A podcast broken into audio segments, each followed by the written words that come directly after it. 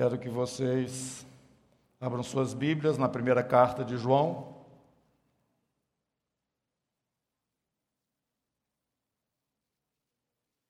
E queria lembrar aqui né, o nosso, nosso compromisso no sentido de amarmos uns aos outros. Como que nós devemos amar o irmão?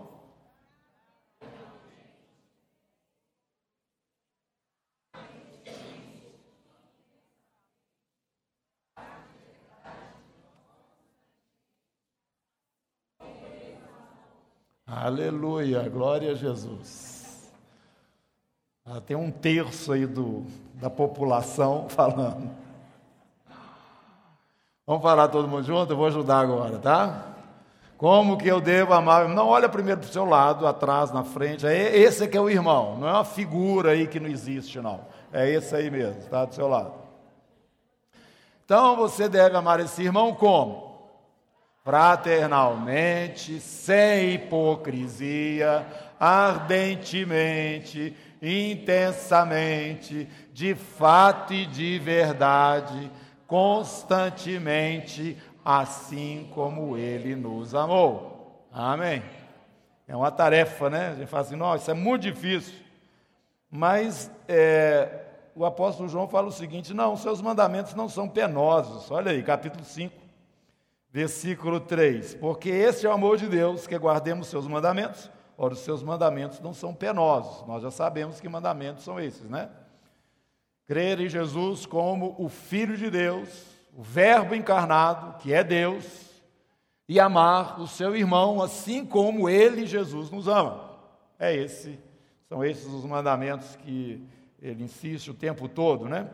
Mas no verso 4 ele continua falando o seguinte: porque todo que é nascido de Deus vence o mundo, e esta é a vitória que vence o mundo, a nossa fé. Vamos orar mais uma vez e vamos meditar um pouquinho nisso. Senhor nosso Deus, te agradecemos por esta reunião de adoração ao Senhor. Te agradecemos pelo que o Senhor tem feito no nosso meio, ó Deus. Vemos a tua mão e nos submetemos à tua vontade em todos os sentidos dela, Senhor Deus.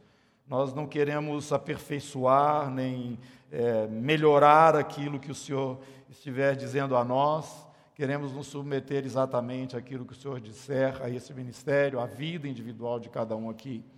Em nome de Jesus, Senhor Deus, dispensa a tua presença, porque queremos te adorar em espírito e em verdade, dia após dia, neste lugar mesmo que o Senhor nos concedeu possamos subir para aqui, ó Deus, com essa convicção clara de que juntos estaremos adorando a Deus de todo o nosso coração, com toda a nossa alma, com toda a nossa força e com todo o nosso entendimento. Em nome de Jesus, amém. Eu tinha uma certa dificuldade de juntar essas duas coisas, a fé e o amor, que é tão falado no Novo Testamento, né? Na Nova Aliança.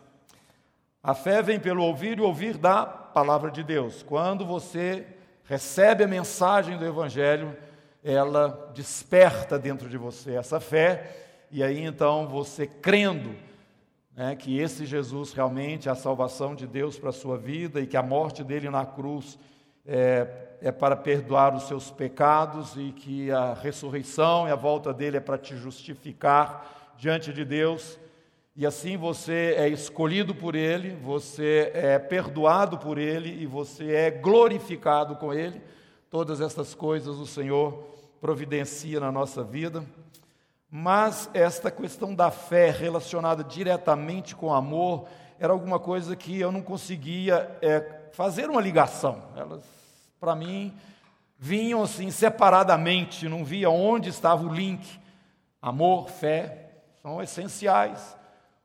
Nós sabemos que, capítulo 13, ali de 1 Coríntios, a palavra nos fala que esses três são os mais importantes, né?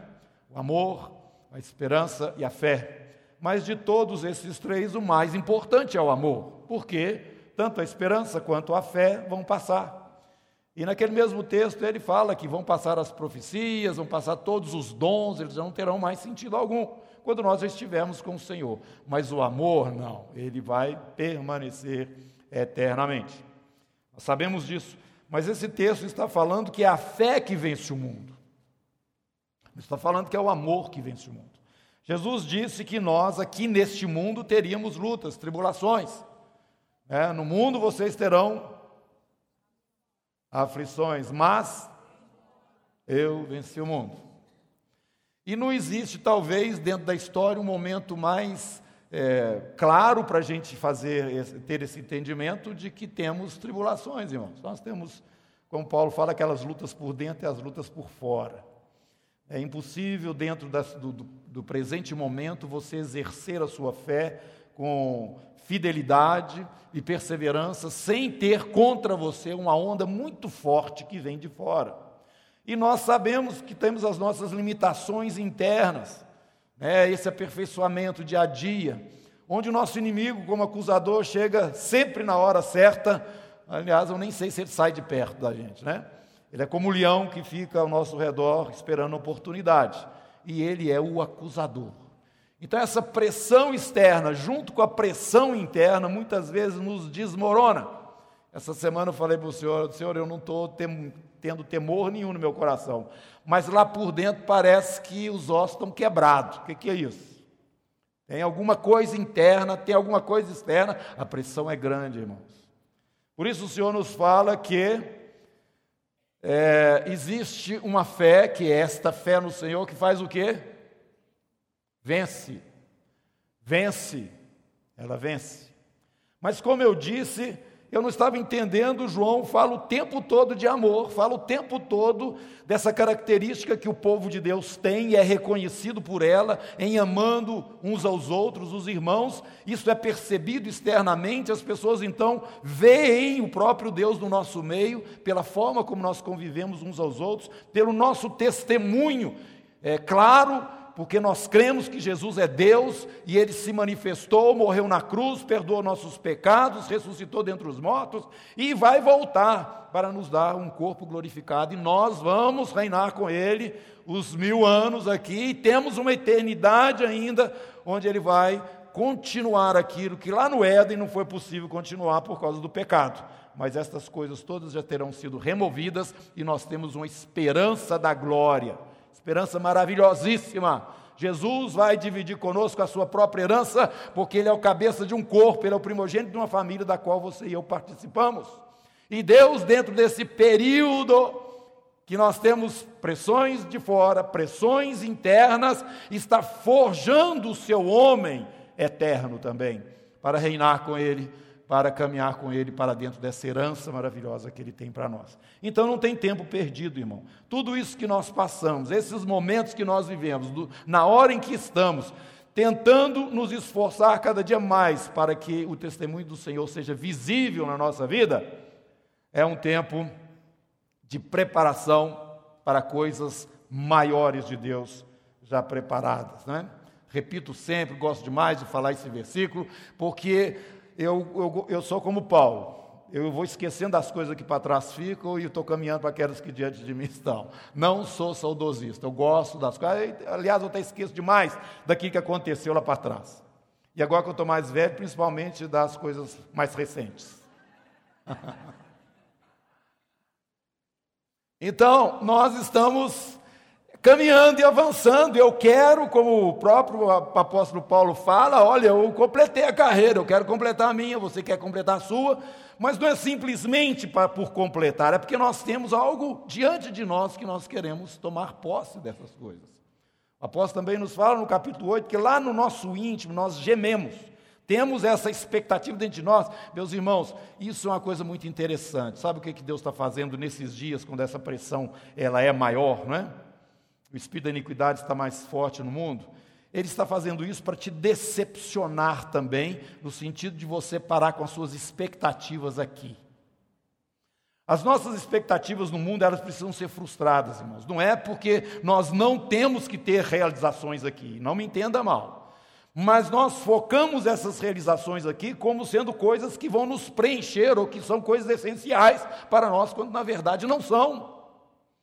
E nós deixamos de ter no coração aquela expectativa da glória de Deus, aquilo que Ele preparou para nós, aquilo que os olhos não viram, como eu disse aqui, eu gosto sempre de falar esse versículo, nem ouvidos ouviram, nem jamais penetrou no coração do homem. Será que você tem essa ansiedade, entre aspas, esse desejo muito forte de saber dessas coisas? Eu tenho. Eu tenho.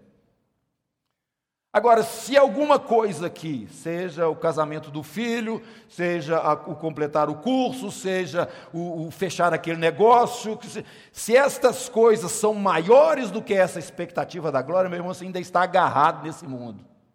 Viu? Você ainda está agarrado aqui. Isso te traz uma recompensa ainda que, sob certo aspecto, tira o brilho e a força daquilo que Deus prometeu.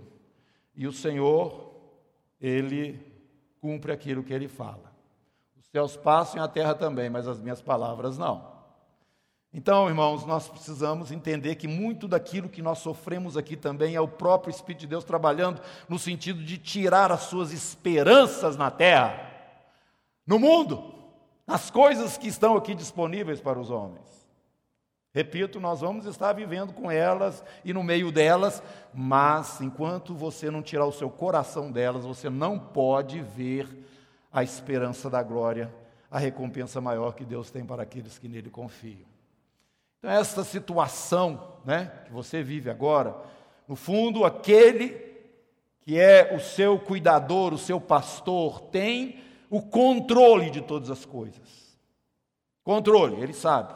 Então, você pode descansar o seu coração nisso, porque esta fé te leva a uma dependência real do Senhor. Repito aqui, muitas vezes nós achamos que é só o missionário que vive pela fé, você está enganado, todo cristão vive pela fé. E você está enganado também se você acha que você não é um missionário, porque você é o representante de Deus no campo onde Ele te colocou, no lugar onde você vive, onde você relaciona com as pessoas, onde você pisa. Esse lugar é o terreno que Deus te deu para ser a testemunha dele, o missionário dele. Você é autorizado por Ele para falar a respeito de tão grande salvação que nós recebemos de graça, graça sobre graça, né? Através de Cristo Jesus. Então vamos assumir o nosso papel e vamos falar como Jesus falou: eu não vou orar agora para o Pai me livrar, eu vim exatamente para essa hora. Às vezes eu fico perguntando para o Senhor: Senhor, eu, devo orar para pedir para o Senhor me livrar disso? Ou eu tenho que aguentar mesmo aqui mais um tempo para a coisa ficar completa? Não é mesmo? Irmãos, a fé que vence o mundo e esse amor de Deus, onde é que eles se encontram? Capítulo 4 ainda, Versículo 16. E nós, 1 João, viu? 1 João 4, 16. E nós conhecemos e cremos no amor que Deus tem por nós. Deus é amor e aquele que permanece no amor permanece em Deus e Deus nele. Nisto é em nós aperfeiçoado o amor, para que no dia do juízo mantenhamos confiança, pois segundo Ele é, também nós somos neste mundo. Estamos identificados totalmente com Ele. Que eu quero que você medite nisso. A fé e o amor se encontram. Esta fé que vence o mundo, meus irmãos, é uma fé em que Fé em Jesus. Alguém tem outra ideia? A fé que vence o mundo, que fé que é essa? Eu encontro gente falando, não entende nada de Bíblia, não vive com o Senhor e fala assim com a cara mais feliz do mundo: Eu tenho muita fé. Normalmente eu não falo nada, porque não adianta. Você tem, ó, talvez, uma disposição, força de vontade, qualquer coisa, não tem nada a ver com fé. Fé tem que ter base, irmãos. Tem que ter um apoio. Fé sobre o quê? Em quê? O que, que é isso? Essa fé que está falando aqui no texto, que vence o mundo, qual que é, irmãos? Fé em Jesus, será que isso pode ser esclarecido de uma maneira melhor? Porque Deus prova seu amor para conosco pelo fato de ter Cristo morrido por nós, sendo nós ainda pecadores. Essa é a fé que vence o mundo. É a fé no amor de Deus por mim. Irmãos, todo esforço do inimigo é para nos desautorizar. Ele não pode fazer o processo inverso, esse que Deus iniciou na sua vida, é, o novo nascimento e essa sequência, né? Ele não pode fazer você regredir. Não pode. Mas ele pode te estacionar. Ele pode te impedir. Ele pode te bloquear. E é isso que ele faz. Ele vai tentar te desautorizar. E quantos de nós nos sentimos assim? E quando a pressão vem de fora, aí piora mais ainda, porque é de dentro e por, por, por dentro e por fora. Por dentro o acusador. Porque você não é assim do jeito que você precisa ser. Você tem esse, tem esse, tem esse defeito. Ó, oh, há umas duas horas atrás, você lembra o que, que você aprontou? Como que você agora chega com essa cara lavada falando de Jesus aqui para o seu colega aqui de serviço? Falando que Jesus é salva, que Jesus. E que já enfrentou situações assim? Levanta a mão. Isso quer dizer que vocês são crentes. Louvado seja o céu. Ele vai querer te desautorizar. Ele vai querer tirar de você toda a segurança. E não é só por esse lado, não. E as situações que vêm de fora e te pressionam, as coisas que não estão dando certo na sua vida, daqui um pouquinho aparece aquele negócio, é, mas você também fez isso, fez aquilo, você também e começa a te espremer de fora para dentro. Irmãos, esse momento é um momento de afinação é, da igreja. E estas lutas, como Pedro fala, já está acontecendo, é só com você dentro da sua casa, não é no mundo inteiro, com todos os irmãos. Por trás disso tudo tem a mão do eterno que tem o, o controle de todas as coisas, cuidando de você, Ele é seu pai, Ele é seu pastor, Ele está andando junto com você, te deu todas as condições para você passar numa situação como essa, mas você precisa entender isso, que você precisa ter fé no amor dele por você. Eu posso ser uma pessoa com muitas limitações, eu tenho problemas comigo mesmo, é, eu tenho pessoas que não gostam muito de mim, que se esforçam para que eu é, não tenha sucesso no meu trabalho, em qualquer lugar. Mas eu sei que o Senhor me ama. Essa fé vence o mundo, irmãos. Essa fé vence o argumento. Essa fé vence todo o sentimento de menos-valia. Essa fé vence tudo aquilo que lá no fundo realmente nos faz ficar estacionados, cheios de, de milindres e medos. Por isso que a palavra de Deus aqui nos fala que no amor não existe medo. O amor lança fora o medo. À medida que o amor vai sendo aperfeiçoado na nossa vida, essas coisas vão desaparecendo. E o que, que o inimigo quer? Colocar você amedrontado. Tamanho das ondas, seus joelhos não são tão firmes assim para você ficar em pé nesse, nessa areia movediça, nessas situações todas que você está vivendo. Você olha para dentro de você, você se sente tão, tão pequeno, tão mínimo diante de você mesmo e das suas limitações. Mas existe uma fé que te sustenta. Eu sei que Ele me ama. Me ama. Esta é a fé que vence o mundo, todo o argumento do diabo, todas as coisas que são levantadas, ainda que eu não tenha nada de bom para apresentar ou para me justificar, eu posso dizer: Ele me ama. Sai da frente que eu estou passando.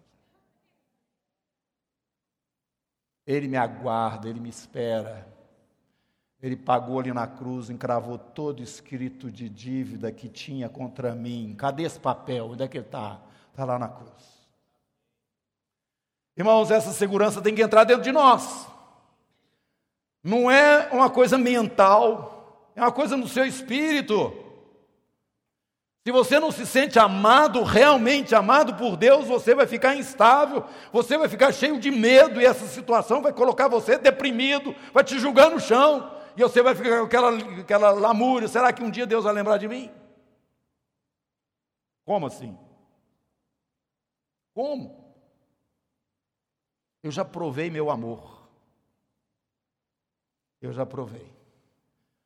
Quando nós estávamos adorando aqui, eu passei aqui do lado da mesa e eu falei: Obrigado, Senhor, a prova desse amor está aqui, diante de todos nós, todos os domingos. Nós comemos desse pão e tomamos desse cálice. A vida do Deus Filho foi derramada por amor a mim. Guarde isso no seu coração, irmãos. Guarde isso no seu coração. Quanto mais essa realidade entrar dentro de você, menos medo você terá. Você não vai se preocupar mais em ter alguma coisa para mostrar para as pessoas. Não, eu também sou assim, eu também tenho isso, eu faço aquilo. Para que isso? Esquece. Segue o seu caminho. Ele me ama. Ele cuida de mim. Aquele que começou a boa obra na minha vida, ele há de completar essa obra. Eu ando é por essa convicção e essa fé no amor dele. Por isso eu dou mais um passo. Eu aguardo mais um dia. Eu ando na perseverança. Eu, João, irmão vosso, na tribulação e na perseverança. Irmãos, esse é o nosso caminho nesses dias.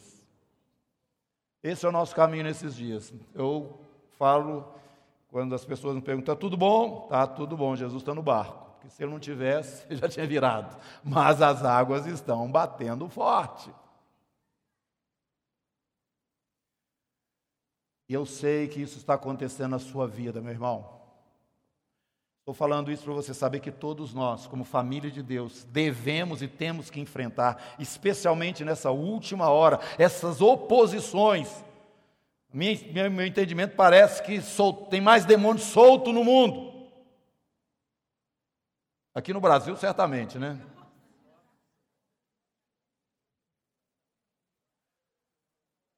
É, tem cada capetão lá em Brasília, concordo literalmente com você, Fábio. Então, queridos irmãos, lembrem disso, lembrem disso. Nós temos o mandamento do Senhor. Você crê de fato que Jesus é Deus? Amém? Você está cumprindo isso, esse mandamento do Senhor, o testemunho de Deus chegou até a sua vida. Você está amando o irmão como Jesus tem te amado? Amém, amém, amém. Eu devo amar o meu irmão como? Ardentemente, fraternalmente, ardentemente, intensamente, de fato e de verdade, constantemente, assim como ele nos amou. Agora o diabo vai falar para você o seguinte: é, né? Mas por que que aquele irmão não fez isso e não fez aquilo por mim? Ele tem que me amar assim. Você já está totalmente na contramão, porque o mandamento não é para ele, é para você. É você que tem que amar, não é ele que tem que te amar. Nós não somos é, carentes de amor, porque Deus já nos ama. Se os irmãos todos falar para você, ó, você é um, um patinho feio aqui, nós não queremos você aqui. Mas o Senhor vai falar, não, mas ele é meu filho. O meu sangue foi derramado por ele. Ele faz parte da família, sim. Então quem define essas coisas é o Senhor, não é você. Sou eu. Nós temos que nos esforçar para agir diligentemente dentro do mandamento que ele nos deu. Por quê? Porque também já nos deu o Espírito Santo. E João está falando aqui: os seus mandamentos não são penosos, capítulo 5, verso 3, não são penosos. Por quê? Porque o Espírito Santo de Deus, conforme o apóstolo Paulo escreve, é que derrama em nós o amor de Deus. E esse amor não é nenhum sentimento que eu vou sair abraçando todos e beijando. Não, não. Mas eu tenho um coração, eu tenho ações, eu tenho atitudes que abençoa a vida do meu irmão. E o Senhor me dá graça e força e capacidade para andar dentro desta atitude de obediência. Por isso você pode dizer Eu te amo, meu irmão. Porque ainda que tenhamos essas diferenças todas e sejamos tão complicados né, dentro de nós mesmos, o Espírito Santo, ele traz em nós essa unidade, derramando o seu amor no nosso coração. Amém? Eu quero então, terminando essa palavra, dizer para vocês o seguinte, irmãos, esta é a fé que vence o mundo. E esta fé é a fé no amor de Deus por cada um de vocês, por cada um daqueles que ele remiu e comprou com seu próprio sangue. Não se abale, não se deixe abalar por aquilo que vem de fora, pelas suas limitações internas, por todo argumento do inferno, por toda acusação do diabo, porque ele encravou na cruz todo escrito de dívida que tinha a seu respeito. Creia, creia no amor do Pai, porque ele vai te levar até o fim vitoriosamente. Você será um vencedor nesta fé e nesse amor que o Senhor nos tem dado. Quem é o que vence o mundo, senão aquele que crê ser Jesus, o Filho de Deus? É você mesmo que confessou que Ele é o Filho de Deus, Deus encarnado entre nós, o nosso Senhor e Salvador Jesus. Curve sua cabeça, guarde essas palavras e vamos perseverando e caminhando dia após dia no testemunho que temos que dar ainda aqui na terra.